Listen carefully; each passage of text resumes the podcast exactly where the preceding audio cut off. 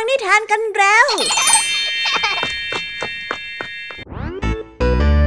สวัสดีค่ะน้องๆ ถึงเวลาชั่วโมงแห่งนิทานกับรายการคีสาวกันแล้วสำหรับวันนี้นะคะขบวนการนิทานที่แสนสนุกจะพาน้องๆไปตะลุยโลกแห่งจินตนาการที่เต็มไปด้วยความสนุกสนานและก็เพลิดเพลินกันอย่างเต็มพิกัดกันค่ะ มาเริ่มต้นกันที่นิทานของคุณครูไหวค่ะ ในนิทานเรื่องแรกนี้เป็นเรื่องของคุณนายกระรอกค่ะ แต่ว่าคุณนายกระรอกตัวนี้นั้น ป่วยเป็นไข้แต่ไม่รู้ว่าจะทำยังไง สามีที่แสนดี จึงไปตามหมอมารักษา ในภารกิจที่มีชื่อว่า ภารกิจตามคุณหมอ ส่วนเรื่องราวจะเป็นยังไงและการออกเดินทางของคุณสามีนั้นจะเป็นยังไงกันบ้าง ไปรับฟังกันได้เลยค่ะ ต่อกันในนิทานเรื่องที่สองค่ะ นิทานเรื่องนี้ก็เป็นเรื่องของสรรพสัตว์เหมือนกัน แต่ว่าเป็นเรื่องของแมลงปีกแข็งนะสิคะแมลงปีกแข็งตัวนี้ หลงตัวเองเอามากๆ และคิดว่าตัวเองนั้นดีเลิศ ดีเลิศกว่าม้าของพระราชาซะอีก นั่นแน่ คิดว่าตัวเองเก่งอะไรขนาดนั้นนะคะ จะเก่งกาจอย่างที่คุยไว้หรือเปล่านั้น ต้องไปรอรับฟังกันได้เลย กับนิทานที่มีชื่อเรื่องว่า แมลงไร้เพื่อน จบนิทานช่วงคุณครูไหวกันไปแล้วก็มาต่อกันในช่วงของพี่ยามีนิทานเรื่องแรกของพี่ยามีในวันนี้ที่จะนำมาเล่าให้กับเด็ก ๆ ได้ฟัง เป็นเรื่องราวของชายคนหนึ่งกับภรรยา ที่เขาได้ไปทอดแห่ที่แม่น้ำแล้วเขาก็เกิดดึงแห่ขึ้นมาไม่ได้ค่ะ นั่นทำให้เขาคิดไปว่า นั่นมีปลาตัวใหญ่อยู่หรือไม่ พอเจอแบบนี้ เขาก็คิดว่าเขาได้ปลาตัวใหญ่เป็นแน่ แต่การได้ปลาตัวใหญ่ของเขาเนี่ยทำให้คนอื่นๆ ในหมู่บ้านไม่ชอบเขาเลยละค่ะ แค่การทอดแหทำไมถึงทำให้คนอื่นไม่ชอบล่ะคะเนี่ยพี่ยามีก็สงสัยเหมือนกันนะคะ ต้องไปรอติดตามรับฟังกันในนิทานที่มีชื่อเรื่องว่า รั้วแห่งความหลงผิด มาต่อกันในนิทานเรื่องที่สองของพี่ยามีเป็นเรื่องราวของแมงมุม แต่เจ้าแมงมุมตัวนี้ไม่ได้น่ากลัวอย่างที่คิดนะคะ เจ้าแมงมุมตัวนี้ ทำให้พระราชาที่ได้ไปพบเห็น เกิดแรงบันดาลใจ และทำให้กอบกู้เอกราชคืนมาจนได้ โอ้โหเจ้าแมงมุมตัวนี้ทำได้ขนาดนั้นเลยเหรอคะ ถ้าน้องๆออยากรู้ ต้องไปรับฟังกันในนิทานที่มีชื่อเรื่องว่าแมงมุมกู้เอกราช จบนิทานของเจ้าแมงมุมกันลงไปแล้ว มาต่อกันในนิทานเรื่องที่สามเรื่องนี้นะคะเป็นเรื่องราวของกบตัวหนึ่งค่ะ เที่ยวว่าคนอื่นไปทั่วเลย เพราะว่ามันนั้น หลงตัวเองอีกแล้วค่ะ วันหนึ่งนะคะ มันไปพบกับแม่มด มันก็ได้ไปพูดจาโอ้อวดจนทำให้แม่มดนั้นไม่พอใจ และได้เกิดการประทะคารมกันระหว่างแม่มดกับเจ้ากบ เพียมีว่าการประทะคารมกับแม่มดนี่เอิม ไม่น่าจะดีเท่าไหร่นะคะ ถ้าน้องๆออยากจะรู้ว่าเจ้ากบตัวนี้จะเป็นยังไงต่อกับการประทะคารลมกับแม่มด น้องๆ ต้องไปรอติดตามรับฟังกันในนิทานที่มีชื่อเรื่องว่ากบผู้ถูกสาบกันนะคะจบนิทานในส่วนของพี่ยามีกันลงไปแล้ว ก็มาต่อกันในเชื่อนิทานสุภาษิตค่ะ ส่วนนิทานสุภาษิตในวันนี้เป็นเรื่องราวของเจ้าจ้อย หนูแก้ว ที่ได้เจอกันที่วัด แล้วก็ได้ทำบุญกันค่ะ พยายามที่จะเอาชนะกัน หนูแก้ว หยอดตังสิบบาท เจ้าจ้อยก็หยอดตังเพิ่มไปอีก หนูแก้วหยอดตังยี่สิบเจ้าจ้อยก็เพิ่มตังไปอีก นั่นแหละค่ะ เป็นอย่างนี้ตลอดทั้งเรื่องเลย จนทำให้ลุงทองดีนั้นทนไม่ไหว เลยเข้ามาให้บทเรียนทั้งสองว่าทำบุญต้องทำด้วยใจ ไม่ใช่ทำบุญเอาหน้าแต่ว่าความหมายที่แท้จริงของคำว่าทำบุญเอาหน้านี้จะมีความหมายว่าอย่างไรกันนะ ถ้าน้องๆอยากจะรู้กันแล้วต้องมารอติดตามรับฟังพร้อมกันในช่วงนิทานสุภาษิตจากเจ้าจ้อยและก็หนูแก้วของพวกเรากันได้เลยนะคะ จบนิทานสุภาษิตกันไปแล้วก็มาต่อกันในนิทานของพี่เด็กดี นิทานของพี่เด็กดีในวันนี้เป็นเรื่องราวของเด็กซุกซนกลุ่มหนึ่งที่ได้แอบพายเรือเล่น และได้เผลอพายออกไปไกลจากฝั่ง จนถูกพายุนั้นซัดไปติดกับเกาะ เอา้าแล้วทำยังไงล่ะคะเนี่ย เด็กๆไปอยู่บนเกาะจะเอาตัวรอดมาจากเกาะได้ไหมนะ น้องๆต้องไปรอเอาใจช่วยกันในนิทานที่มีชื่อเรื่องว่า แก๊งเด็กติดเกาะกันนะคะ นั่นแน่ได้ฟังไฮไลท์นิทานกันไปแล้ว น้องๆ อยากจะไปรับฟังนิทานในรูปแบบเต็มๆกันแล้วหรือยังคะเอาละค่ะ พี่ยามีไม่รอช้านะคะ ขอพาน้องๆ ไปรับฟังนิทานในช่วงของคุณครูไหวกันเลยดีกว่าค่ะ ไปกันเลย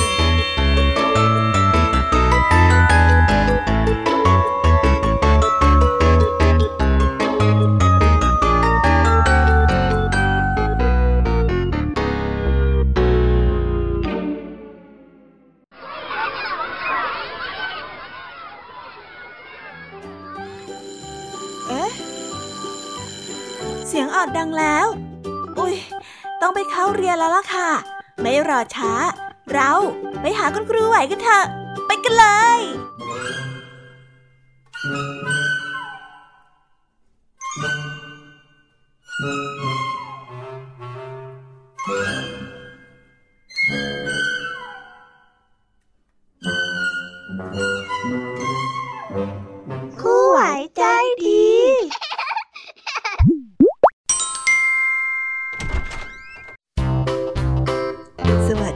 เด็กๆ ยินดีต้อนรับเข้าสู่ช่วงนิทานของคุณครูไหวนะคะ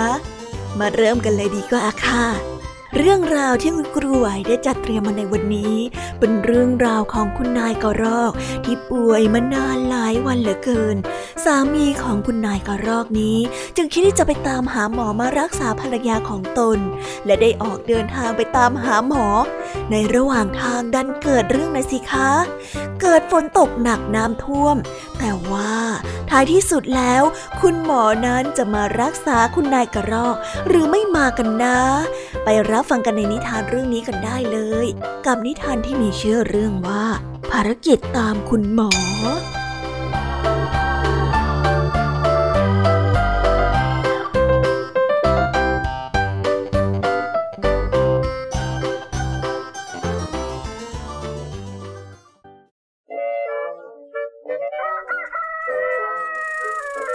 คุณนายกระรอกป่วยบาดาลหลายวันแล้ว อเป็นไข้ปลอดนั้นขึ้นสูงมากเลยทีเดียวฮะไม่ได้การละ อย่างนี้ต้องตามหมอแล้วล่ะ แต่แต่จะทำยังไงดีนะ หมอก็อยู่ไกลซะด้วยเนี่ย คุณกระรอกตัดสินใจ อากาศวันนั้นหนาวมาก คุณกระรอกได้ใส่เสื้ออีกชั้นหนึ่งแล้วหาผ้าพันคอมาผูก ชงนมอุ่นๆ มาวางไว้ข้างเตียงของภรรยา แล้วบอกว่ารออยู่นี่นะ ฉันไปไม่นานหรอก เดี๋ยวจะรีบกลับมา เขาได้ห่มผ้าให้เธอเพื่อว่าจะได้อบอุ่น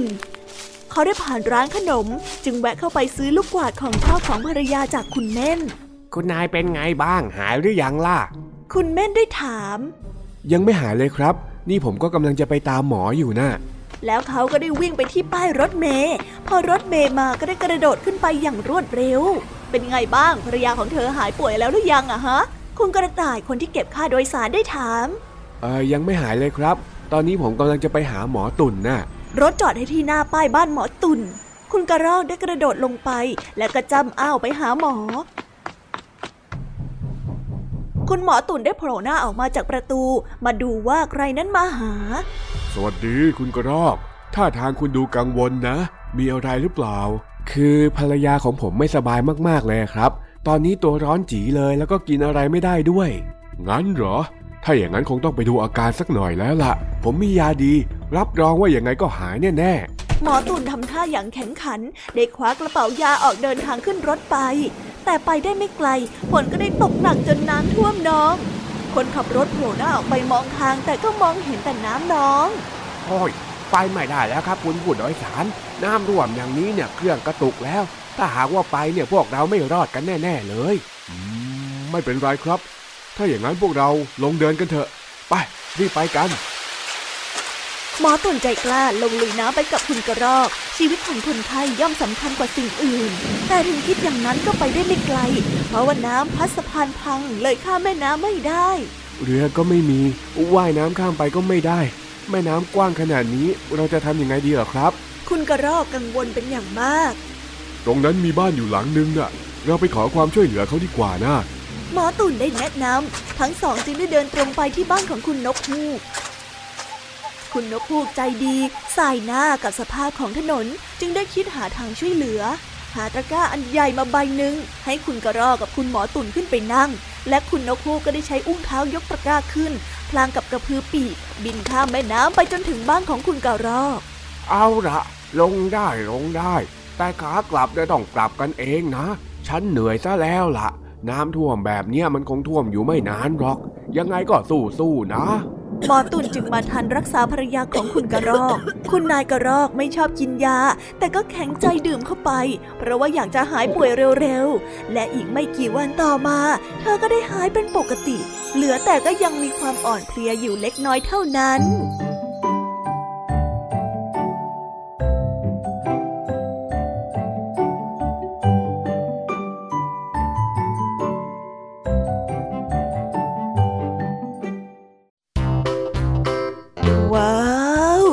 คุณหมอเนี่ยใจดีมากๆเลยนะคะ รักษาคุณนายกระรอกจนหายดีในที่สุดคุณครูไหวฟังแล้ว ก็ปลื้มใจเลยแหละค่ะคุณหมอตุ่นเนี่ยใจดีมากๆเลยนะคะ เด็กๆว่าไหม มาค่ะ จบในนิทานเรื่องของคุณกระรอกแล้วก็หมอตุ่นกันไปแล้ว มาต่อกันในนิทานที่มีแมลงปีกแข็งกันบ้างไหมคะ ในนิทานเรื่องนี้ค่ะเป็นเรื่องราวของแมลงปีกแข็งตัวหนึ่งที่อาศัยอยู่ในคอกม้าของพระราชา มันนั้นหลงตัวเองเป็นอย่างมากเลยละค่ะ คิดว่าตัวของมันนั้นไม่ด้อยไปกว่าม้าของพระราชาเลยนำซ้ำนะคะ อาจจะเก่งกว่าม้าซะอีก นั่น มีความคิดแบบนี้ไปได้ แต่ว่าสุดท้ายแล้ว เจ้ามาแมลงตัวนี้ก็ไม่มีเพื่อนเลยสักคน แต่เรื่องราวในระหว่างนั้นจะเป็นยังไง และเจ้ามาแมลงตัวนี้ไปพบเจอเรื่องราวอะไรมา ถึงไม่มีเพื่อนในที่สุดไปรับฟังกันในนิทานเรื่องนี้กันได้เลยค่ะ กับนิทานที่มีชื่อเรื่องว่ามาแมลงไร้เพื่อน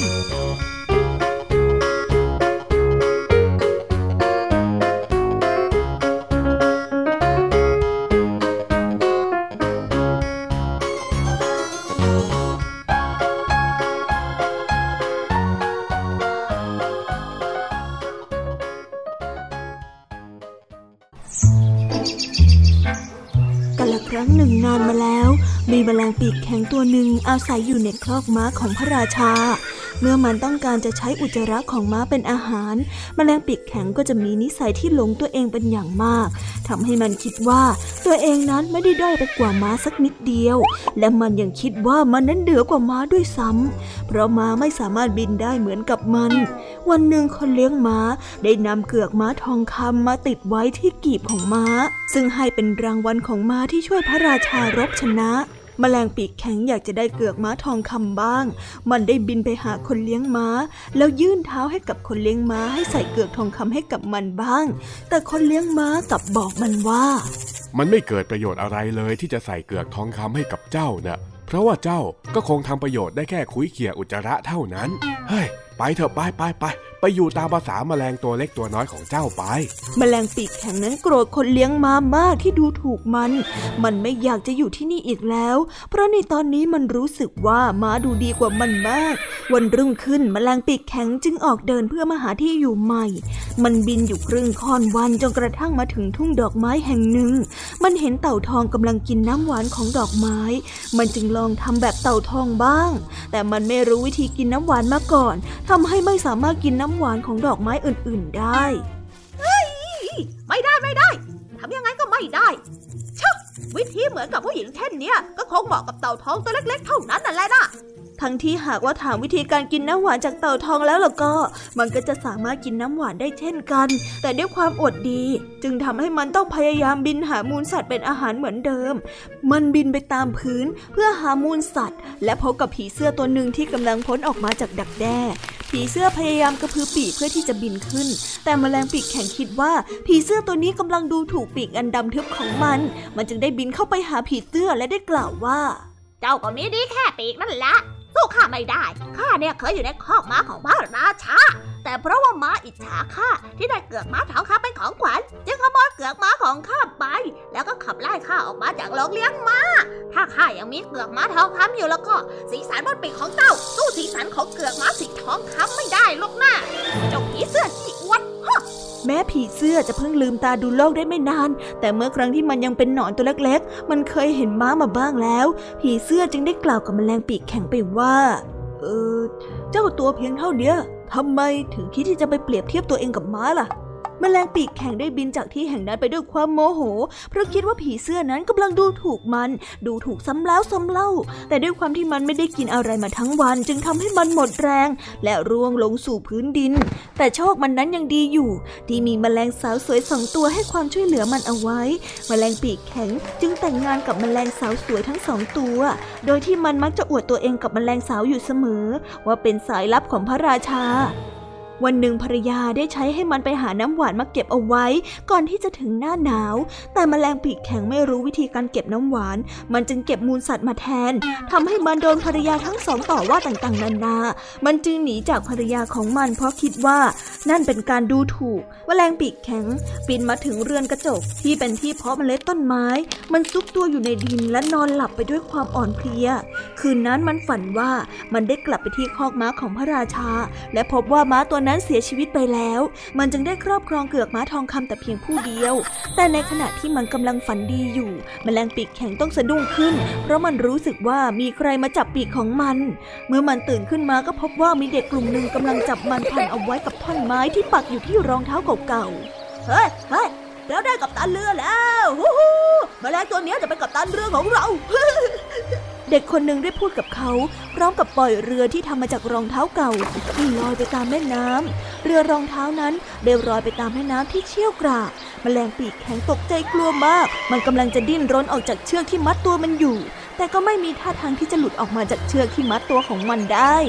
ตอนนี้มันรู้แล้วว่า มันเป็นเพียงแค่แมลงตัวเล็กๆ เท่านั้น มันลืมเรื่องเกือกม้าทองคำลืมเรื่องที่มันคิดว่าตัวเองมีความสามารถเหนือกว่าม้า ตอนนี้แมลงปีกแข็งคิดได้แล้วว่า มันเป็นเพียงแค่แมลงเท่านั้น การที่มันอวดดีไม่ได้ช่วยให้มันมีความสุขขึ้นเลยแม้แต่น้อย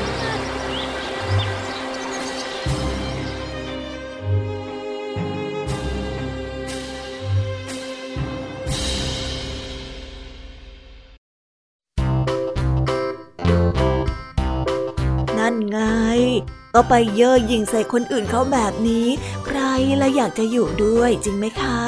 เย่อหยิ่งแถมพูดจาโอ้อวดลงตัวเองเฮ้ยเด็กๆจำไว้นะ อย่าทำแบบนี้เป็นอันขาดเลย ไม่อย่างนั้นเนี่ยจะไม่มีเพื่อนเหมือนกับเจ้าแมลงปีกแข็งเอาได้นะคะ แต่ว่าวันนี้นิทานของคุณครูไหวก็หมดลงไปแล้วค่ะ ครูไหวต้องขอส่งต่อเด็กๆ ให้ไปรับฟังหนึ่งนิทานช่วงต่อไปกับช่วงพี่แยมมีแล้วให้ฟังกันเลยนะคะสำหรับวันนี้คุณครูไหวต้องขอตัวลากันไปก่อนแล้วค่ะ สวัสดีค่ะ บ๊ายบาย แล้วพบกันนะคะ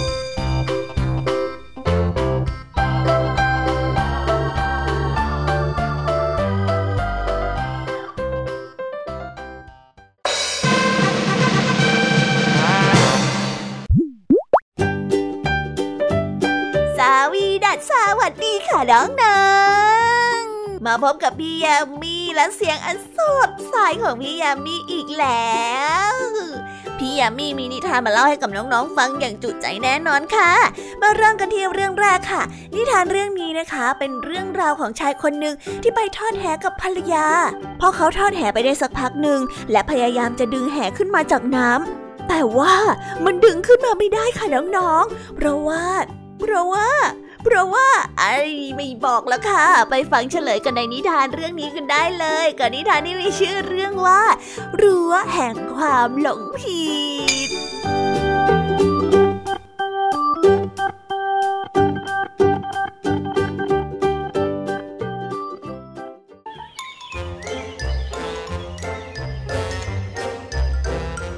ละครั้งหนึ่งนานมาแล้ว ได้มีชายคนหนึ่งไปทอดแหกับภรรยาในคลองใหญ่ที่ห่างออกไปจากหมู่บ้าน ขณะที่เขาได้เวียงแหลงไปนั้น พยายามจะดึงแหกลับมา ก็ปรากฏว่าแหนั้นหนักอึ้งและดึงไม่ไหว เพราะแหนั้นไปติดกับรากไม้นั่นเอง จึงทำให้ลากขึ้นมาไม่ไหวด้วยความโลภมากของเขาจึงคิดเดาไปเองว่าที่ชักแหนี้ไม่ขึ้น ก็เพราะว่าได้ปลาตัวใหญ่เป็นแน่ ด้วยความโลภมาก ชายผู้นี้จึงได้บอกกับภรรยาให้กลับไปล้อมรั้วที่บ้าน เพราะไม่ต้องการที่จะเอาปลานี้ไปแบ่งให้กับเพื่อนบ้าน เจ้าจงรีบกลับไปที่บ้านนะ แล้วไปล้อมรั้วบ้านให้หมด เพื่อป้องกันเพื่อนบ้านมาวุ่นวายฝ่ายภรรยาไม่เข้าใจถึงความต้องการของสามี ก็ได้ถามสามีกลับไปว่า เออ แล้วแล้วล้อมยังไงล่ะจ๊ะพี่ แล้วฉันจะล้อมคนเดียวไหวเหรอ ฝ่ายสามีไม่กล้าบอกเหตุผลที่แท้จริงกับภรรยา เพราะว่ากลัวว่าภรรยานั้นจะเที่ยวไปบอกใครต่อใครให้ได้รู้ จึงได้แต่บอกว่า เอานะทำตามที่ข้าบอกเถอะ เจ้ากลับไปที่บ้าน แล้วก็ไปหาเรื่องทะเลาะด่ากับเพื่อนบ้านให้หมด เพื่อป้องกันไม่ให้พวกเขาเนะ่ยมาวุ่นวายกับเรา เข้าใจไหม ภรรยาได้ฟังสามีพูดเช่นนั้นก็ได้รีบกลับไปที่บ้านทำตามที่สามีบอก โดยไม่เข้าใจว่าทำไปทำไม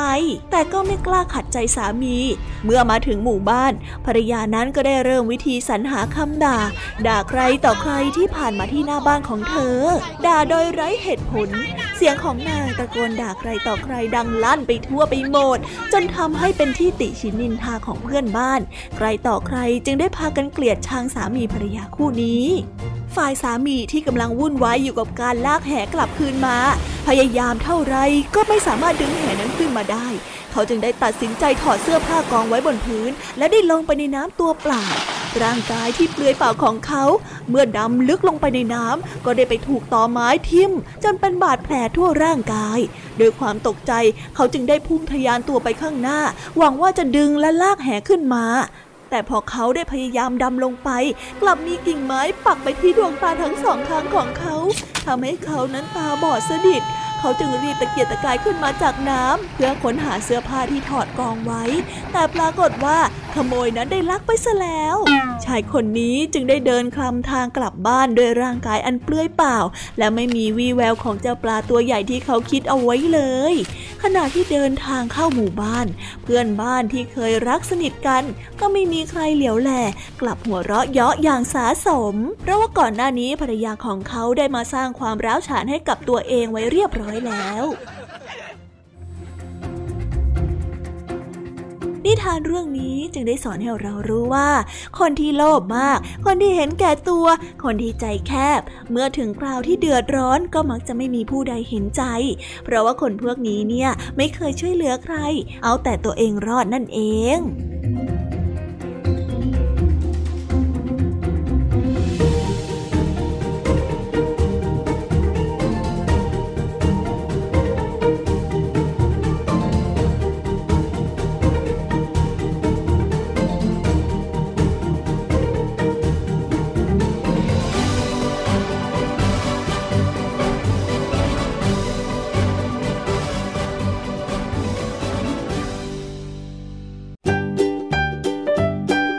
นั่นไงพี่แอมมี่ว่าแล้ว ต้องตกไปโดนรากไม้ที่ติดอยู่ข้างล่างแน่ๆเลย ไม่อย่างนั้นเนี่ยคงดึงแหขึ้นมาง่าย ๆ แล้วถูกไหมคะ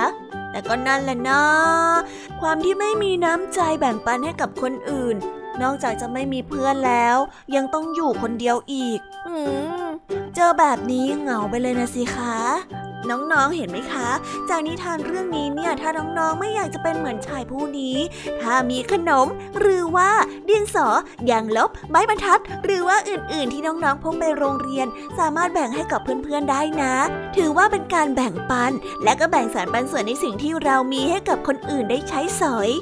เราก็ได้เป็นผู้ให้ ผู้รับก็มีความสุข เห็นไหมคะ ดีทั้งสองฝ่ายเลย จบนิทานเรื่องร้อมรั้วบ้านกันไปแล้ว มากอบคู่เอกราชในนิทานเรื่องที่สองของพี่ยมมี่กันดีกว่าค่ะ ในนิทานเรื่องที่สองนี้นะคะ เป็นเรื่องราวของแมลงมุมตัวหนึ่งค่ะ แต่แมงมุมตัวนี้ไม่น่ากลัวอย่างที่คิดนะคะ ตอนแรกเนี่ยก็อาจจะน่ากลัวนิดหน่อย แต่ว่าเจ้าแมงมุมตัวนี้ได้สร้างแรงบันดาลใจให้กับพระราชาค่ะ สร้างแรงบันดาลใจถึงขั้นกอบกู้เอกราชคืนมาได้เลยนะคะหูย อะไรจะขนาดนั้น ไปรับฟังในนิทานเรื่องนี้ได้ ในนิทานที่มีชื่อเรื่องว่า แมงมุมกู้เอกราช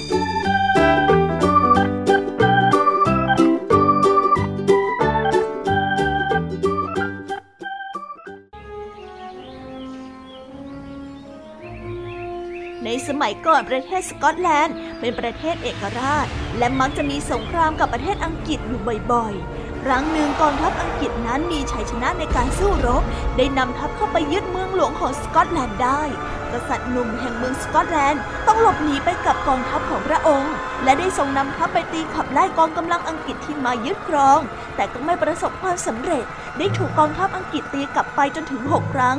ครั้งที่หกกษัตริย์หนุ่มได้พ่ายแพ้อย่างหนัก จนเหลือแต่พระองค์เดียว ทรงไปพักที่บ้านของชาวนาแห่งหนึ่ง สามีภรรยาชาวนาก็ได้ให้ที่พักแอบซ่อน กษัตริย์หนุ่มได้ทรงท้อพระทัยเป็นยิ่ง และคิดว่าจะหลบหนีไปที่ประเทศอื่นได้เลิกความคิดที่จะกอบกู้เอกราชของประเทศคืนมาแล้ว วันหนึ่งขณะที่กษัตริย์หนุ่มได้ไปประทับอยู่ที่โรงนาของชาวนานั้น ทรงเห็นแมงมุมตัวหนึ่งชักใยที่จะทำให้ใยพาดผ่านไปที่ขอบหน้าต่างอีกด้านหนึ่งพอชักใยไปจนจะถึงจุดนั้นใยก็ขาดและตกลงมา แมงมุมยังคงเริ่มชักใยใหม่ และตกลงมาเช่นนั้นอยู่ทุกครั้ง เป็นแบบนี้อยู่หกครั้ง พอถึงครั้งที่เจ็ดใยนั้นก็มาจดกับอีกด้าน และแมงมุมตัวนั้นก็สามารถชักใยขึงได้อย่างเต็มที่ กษัตริย์หนุ่มได้เฝ้ามองดูการชักใยของแมงมุม และได้เกิดความคิดว่าแมงมุมทำไม่สำเร็จถึงหกครั้ง แต่ก็ยังไม่ท้อและมาทำให้สำเร็จในครั้งที่เจ็ดได้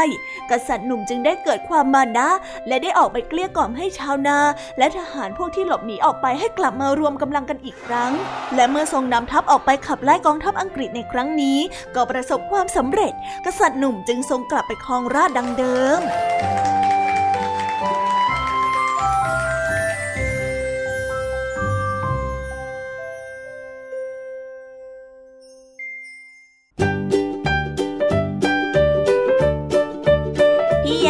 ว่าแมงมุมก็ส่วนหนึ่งนะ แต่ว่าความไม่ล้มเลิกความพยายามเนี่ยสำคัญที่สุดเลยล่ะค่ะ จะเห็นได้ว่ากษัตริย์นั้นพ่ายแพ้ต่อการรบมาหลายต่อหลายครั้ง แต่พระองค์นั้นก็มีจิตใจที่สู้ และเข้มแข็งที่จะกอบกู้เอกราชให้กลับคืนมาจนได้ ความพยายามอยู่ที่ไหน ความสำเร็จอยู่ที่นั่นคำนี้เนี่ยใช้ได้ตลอดเลย แล้วก็เป็นคติประจำใจของพี่แยมมี่ด้วยล่ะ จบนิทานของเจ้าแมงมุมที่สามารถทำให้พระราชากอบกู้เอกราชกันไปได้แล้ว มาต่อกันในนิทานเรื่องที่ 3 ที่เป็นเรื่องราวของเจ้ากบตัวหนึ่งค่ะ แต่ว่าเจ้ากบตัวนี้นิสัยไม่ค่อยดีเท่าไหร่นะคะ ได้เที่ยวไปว่าคนนู้นคนนี้คนนั้นคนนู้น แล้วก็หลงตัวเองเอาซะมากๆ วันหนึ่งค่ะ ดันไปหาเรื่องผิดคน เจ้ากบตัวนี้ดันไปหาเรื่องผิดคนค่ะ ไปหาเรื่องกับแม่มด จนทำให้แม่มดนั้นไม่พอใจ และได้เกิดการประทะคารมกันระหว่างแม่มดกับกบ แม่มดนั้นไม่พอใจเป็นอย่างมากจึงได้สาปให้เจ้ากบกลายเป็น เป็นอะไรนะ ถ้าน้องๆอยากจะรู้กันแล้ว ไปรับฟังกันในนิทานเรื่องนี้พร้อมๆกันได้เลยค่ะ กับนิทานที่มีชื่อเรื่องว่ากบผู้ถูกสาป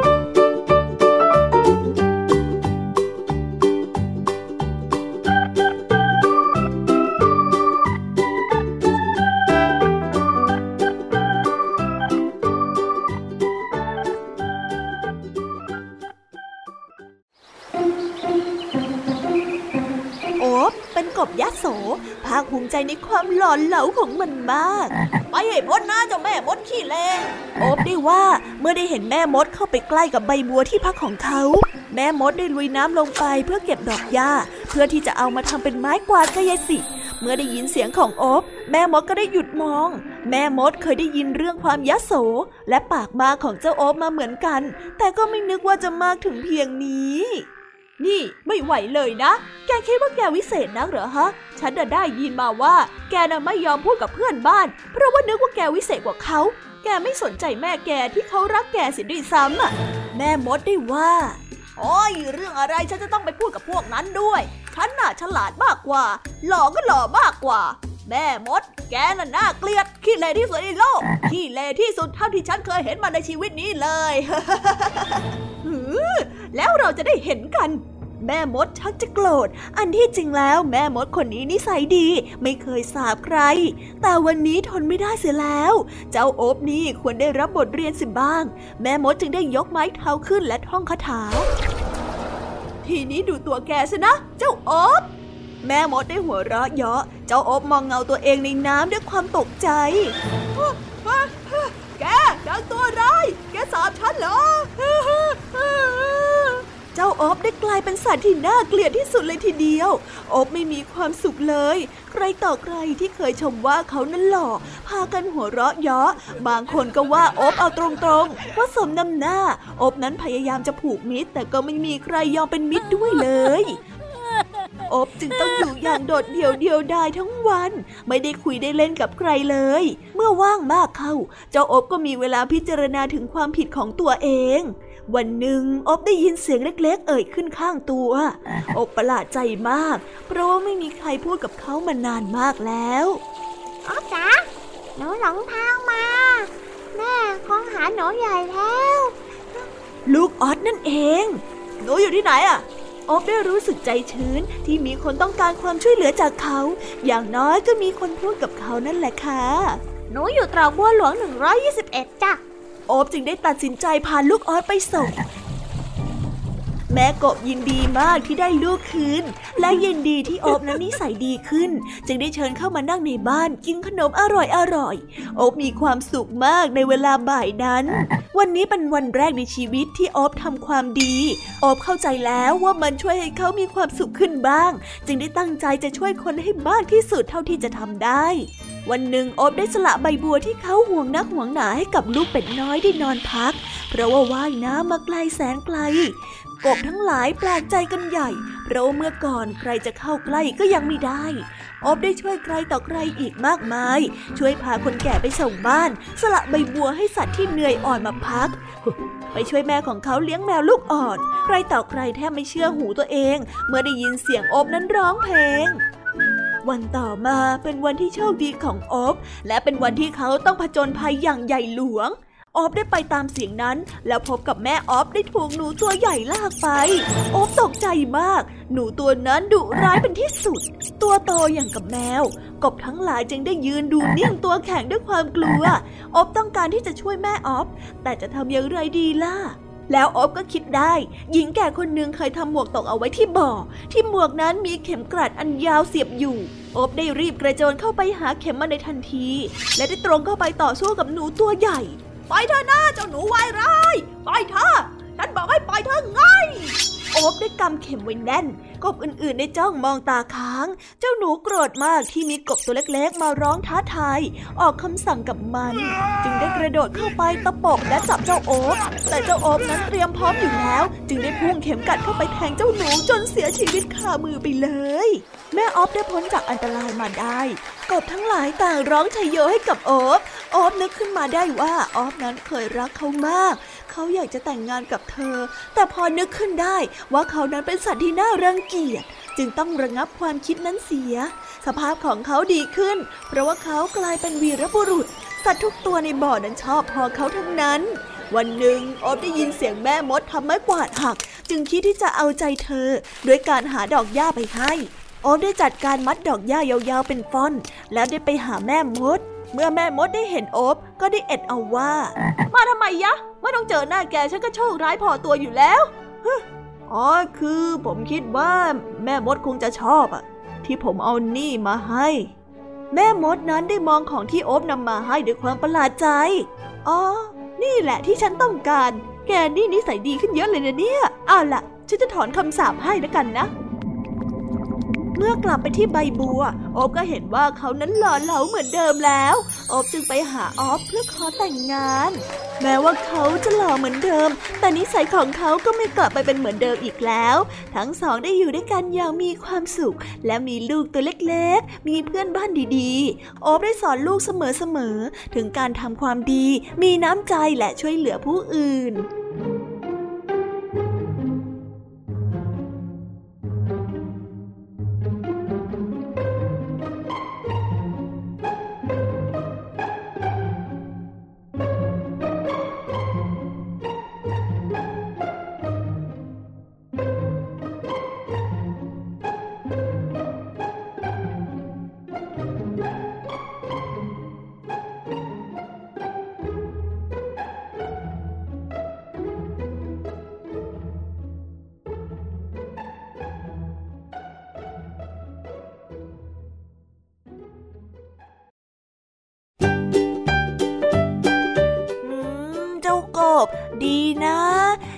จารณาตัวเอง แล้วก็ตระหนักว่าตนนั้นทำผิดพลาดไป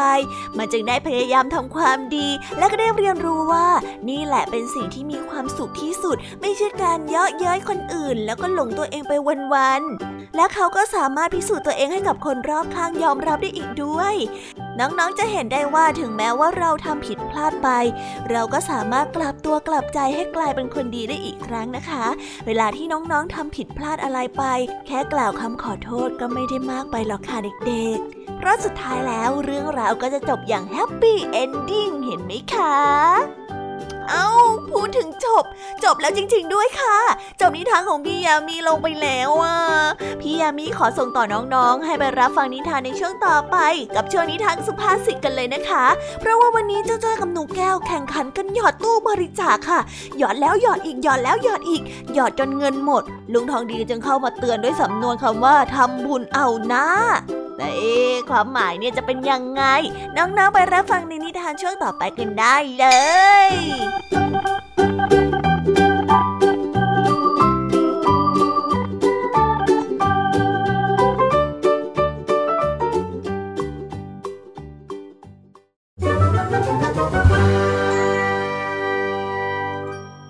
นิทานสุภาษิต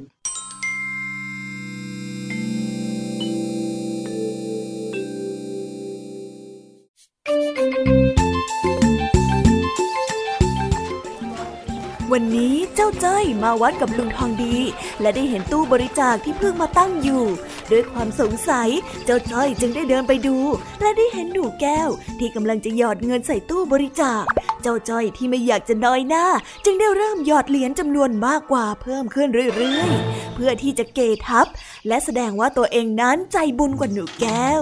สาธุขอให้ผลบุญเนี้ย ส่งผ่านไปถึงสิ่งอื่น ๆ ได้เถิดเพียง แอะ เย้หนูแก้ว เธอทำอะไรน่ะ นี่ นายไม่เห็นหรือยังไงว่าฉันน่ะกำลังทำทานด้วยการหยอดเหรียญใส่ตู้บริจาคอยู่เนี่ยเอ๊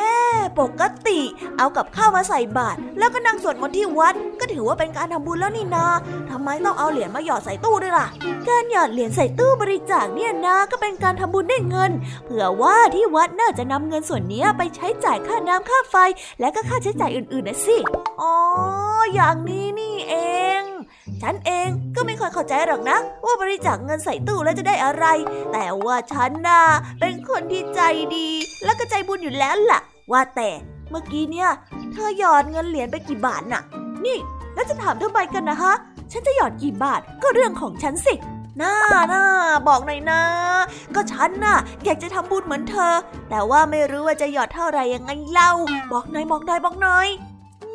ก็ได้ เมื่อกี้ฉันหยอดลงไปห้าบาท ฮะห้าบาทเองเหรอ โอ้โห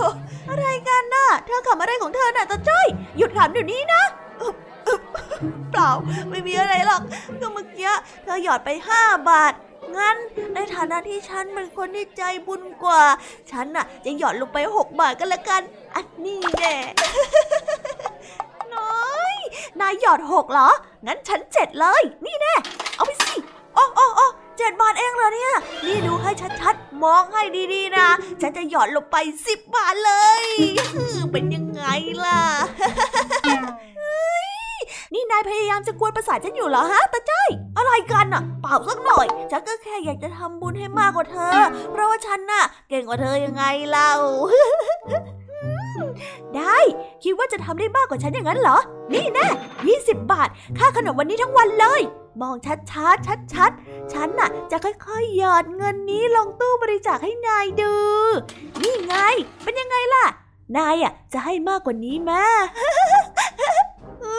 ยเฮ้ยทำไมเราถึงพกเงินมาแค่นี้เนี่ย อย่ามันทำเป็นพูดเลย นายน่ะไม่มีเงิน ก็กลับไปรอฟังพักสวดเถนะ เดี๋ยวคนที่ใจบุญอย่างฉันเนี่ย จะตักบาตรต่อแล้วล่ะ ไม่ต้องเลย ฉันก็มีเงิน แค่ตอนเนี้ยไม่ได้เอามาเฉยๆอะเอาเหรอจ๊ะนี่เธอล้อเลียนฉันเหรอฮะเอ้อเปล่า ฉันไม่ได้ล้อสักหน่อยนึงอะ ขณะที่ทั้งสองกำลังเถียงกันไปเถียงกันมาอยู่นั้น ลุงทองดีก็เดินมาเห็นพอดี จึงได้เข้าไปห้ามปราม แล้วได้ถามว่าเกิดอะไรขึ้น ไม่ต้องเลยทำไมต้องมาล้อที่ฉันไม่มีเงินด้วยฮะอ้าวก็นายอะ เกทับฉันก่อนเองนะอ้าวอ้าวอ้าวอ้าวนี่เถียงอะไรกันหนาเสียงดังลั่นวัดอีกแล้วเนี่ย ใจเย็นๆก่อน ค่อยๆคุยกันสินี่ไงลุงท องดีมาพอดีเลย ลุงทองดีจ๋าจ้อยขอยืมเงินก่อนรักหนึ่งร้อยบาทสิจ้าจ้อยอยากจะทำบุญให้ยายหนูแก้วดู ว่าจ้อยน่ะ ใจบุญที่สุด นี่ไงจ้าลุงทองดี ก็จะจ้อยมันเป็นแบบนี้ไงลุงทองดีได้ถามไถ่เรื่องราว จนได้รู้ว่าเจ้าจ้อยนั้นพยายามจะทำบุญให้มากกว่าหนูแก้ว แล้วเถียงเพราะไม่ยอมกัน จนเกิดเหตุวุ่นวายนี้ ลุงทองดีจึงได้สอนทั้งคู่เกี่ยวกับการทำบุญ นี่ พวกเองอะ คราวหลังอย่าทำแบบนี้กันอีกนะ ในวัดน่ะเป็นเขตสงบ ต้องสำรวมหน่อย แล้วอีกอย่างการทำบุญเนี่ย ไม่สำคัญหรอกว่าใครจะมีมากมีน้อย มีเท่าไรก็ทำเท่าที่มี อย่าให้เดือดร้อนตัวเองทำจนเกินตัวเนี่ย เดี๋ยวคนอื่นเขาจะมองว่าทำบุญเอาหน้าเอาซะได้ทำบุญเอาหน้า ใช่แล้วทำบุญเอาหน้าเนี่ยเป็นสำนวนไทยที่หมายถึง การทำบุญเพื่ออวดผู้อื่น ไม่ใช่ทำด้วยใจบริสุทธิ์ ท้ายที่สุดแล้วก็จะรู้สึกไม่ดีแก่ตัวเอง ดูอย่างพวกเองเนี่ย แข่งขันกันทำบุญและใจมีความสุขไหมล่ะฮะ แถมยังเอาเงินมาทำบุญซะหมด แล้วอย่างนี้จะเอาเงินที่ไหนไปกินขนมเล่าจริงด้วย ใช่เหมือนที่ลุงทองดีบอกเลยจ้ะหนูขอโทษนะคะ ต่อไปจะสำรวมให้มากกว่านี้ค่ะ เออจ้อยก็ขอโทษทั้งลุงทองดี แล้วก็ยายหนูแก้วด้วย ที่ทำให้ทุกอย่างต้องวุ่นวายไปหมดแบบนี้อะเออ คิดได้แบบนี้ก็ดีแล้ว งั้นเราแยกย้ายไปนั่งฟังพระสวดก่อน นู่นตอนนี้พระมาแล้วนู่นไปไปไปเออ แต่ว่าก่อนที่จะไปฟังพระสวด หนู ขอเอาเงินที่ใส่ไปในตู้คืนสักหน่อยได้ไหมจ๊ะ ใช่ใช่ใช่ใช่ใช่ใจก็ด้วยโยนเหรียญไปซะหมดเลย จนตอนเนี้ยไม่เหลือตังค์ติดตัวเลยอะแหมที่อย่างเงี้ยเราสามัคคีกันเชียวนะอะงั้นเดี๋ยวข้าไขกุญแจตู้แป๊บหนึ่งเย้ อะไรนะจ้อยดีใจอะไรของนายฮะ ดูสิพระนายเลยวุ่นวายกันไปหมดแล้วเนี่ย เอ้า นี่จะมาหาเรื่องกันอีกแล้วเหรอ ฮะ แล้วทำไมอะฮะ เอ้า ก็แล้วมันทำไมล่ะ มาสิ มาสิ แน่จริงก็มาสิ นี่ นายท้าฉันเหรอ เฮ้ย ไอเด็กพวกนี้ วุ่นวายจริง ๆ เลย พูดเท่าไหร่ก็ไม่ฟัง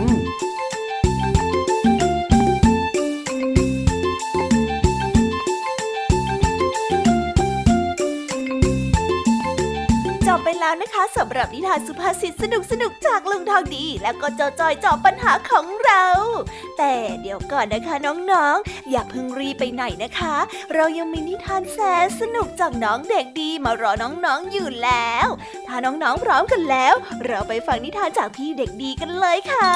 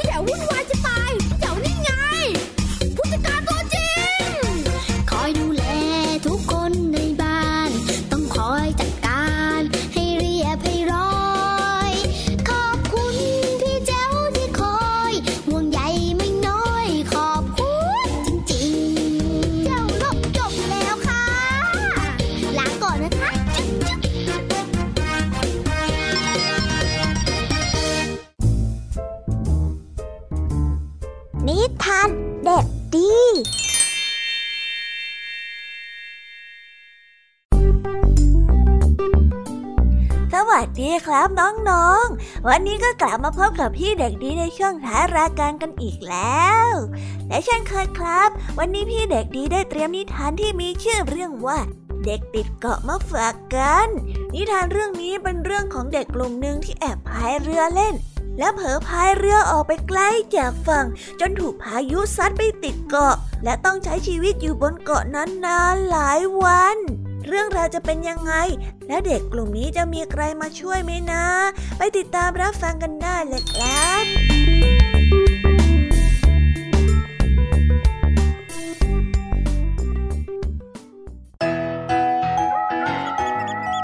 เด็กๆกลุ่มหนึ่งได้แอบลงไปในเรือตกปลาโดยที่ไม่บอกผู้ใหญ่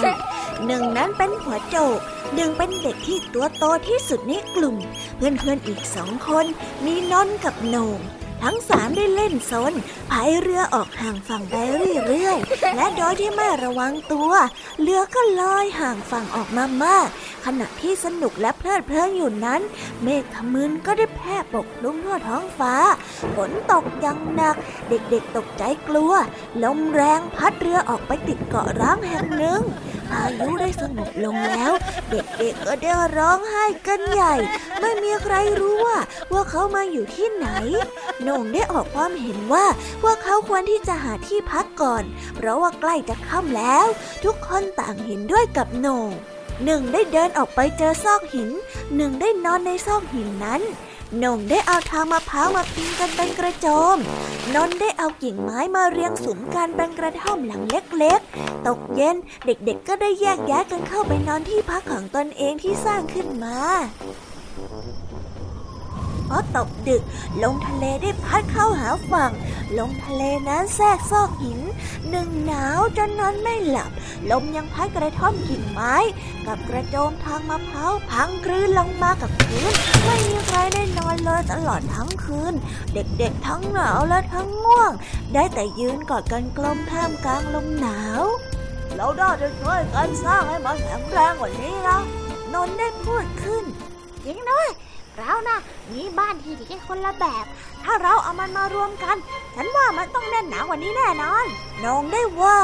รออะไรกันอยู่ล่ะไปลงมือกันเลยดีกว่าหนึ่งได้พูด ทุกคนต่างเห็นด้วย ต่างได้ช่วยกันสร้างเพิงใหม่ขึ้นมาพวกเขาได้วิ่งไปเอากิ่งไม้มาทำเป็นเสาและผนัง แล้วก็ก่อหินวางไว้รอบๆให้โครงสร้างนั้นแข็งแรง จากนั้นได้เอาทางมะพร้าวมามุงอีกชั้นหนึ่งก่อนที่จะทับด้วยหินก้อนขนาดพอดี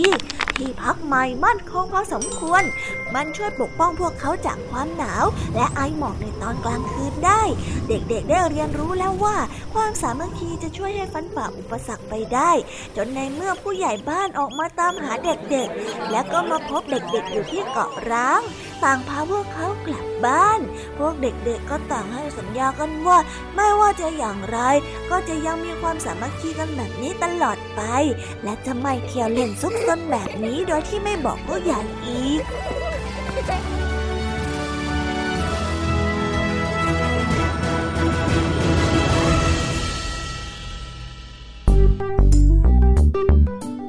ว้าว สามัคคีคือพลังจริง ๆ ร่วมมือกันสร้างที่นอน และก็ทำออกมาได้เป็นอย่างดีด้วยนะครับ แล้วก็จบกันไปแล้วนะสำหรับนิทานของพี่เด็กดี และก็เรื่องราวความสนุกในชั่วโมงแห่งนิทานสำหรับวันนี้ พวกเรารายการคิสอาก็ต้องขอบอกมือลาบายบายกันไปก่อนใครที่มารับฟังไม่ทันก็สามารถไปรับฟังย้อนหลังได้ที่ไทย PBS Podcast นะครับ ไว้พบกันใหม่บายบาย สวัสดีครับ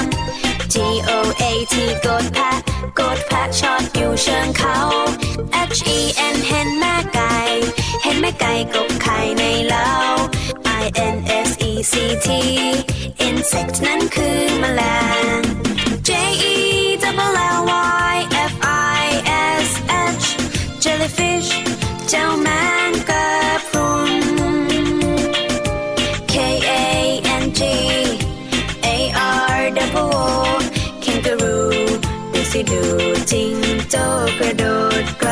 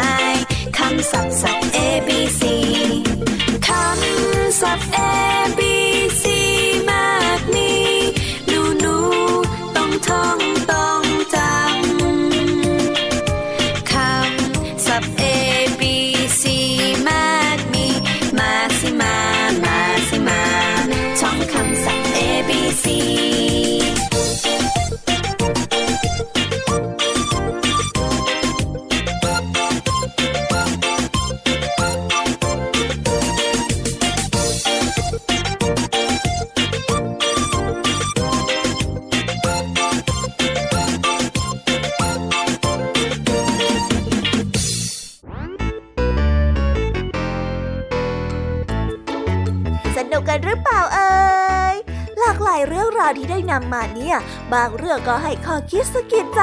บางเรื่องก็ให้ความสนุกสนานเพลิดเพลิน แล้วแต่ว่าน้องๆเนี่ยจะเห็นความสนุกสนานในแง่มุมไหนกันบ้าง ส่วนพี่ยามีแล้วก็พ่องเพื่อนเนี่ยก็มีหน้าที่ในการนำนิทานมาส่งตรงถึงน้องๆแค่นั้นเองละค่ะ แล้ววันนี้นะคะ เราก็ฟังนิทานกันมาจนถึงเวลาที่กำลังจะหมดลงอีกแล้วอะหอย ยามีต้องคิดถึงน้องๆอีกแน่เลย แต่ไม่ต้องห่วงนะคะน้องๆ พี่ยามีเนี่ยขอสัญญาเลยว่า จะกลับมาพบกันใหม่พร้อมกับนิทานที่แสนสนุกแบบนี้กันอีกแน่นอนค่ะน้องๆ อย่าลืมนำข้อคิดดีๆ ที่ได้จากการรับฟังนิทานที่แสนสนุกของคุณครูไหว พี่ยามีลุงทองดีแล้วก็เจ้าจ้อย และก็นิทานจากพี่เด็กดีในวันนี้ไปใช้กันด้วยนะคะเด็กๆ เอาไว้พบกันใหม่ในวันพรุ่งนี้นะสำหรับวันนี้พี่ยามีต้องขอตัวลากันไปก่อนแล้วล่ะค่ะค่ะ สวัสดีค่ะ บ๊ายบายนะคะนังนงและพบกันใหม่ค่ะ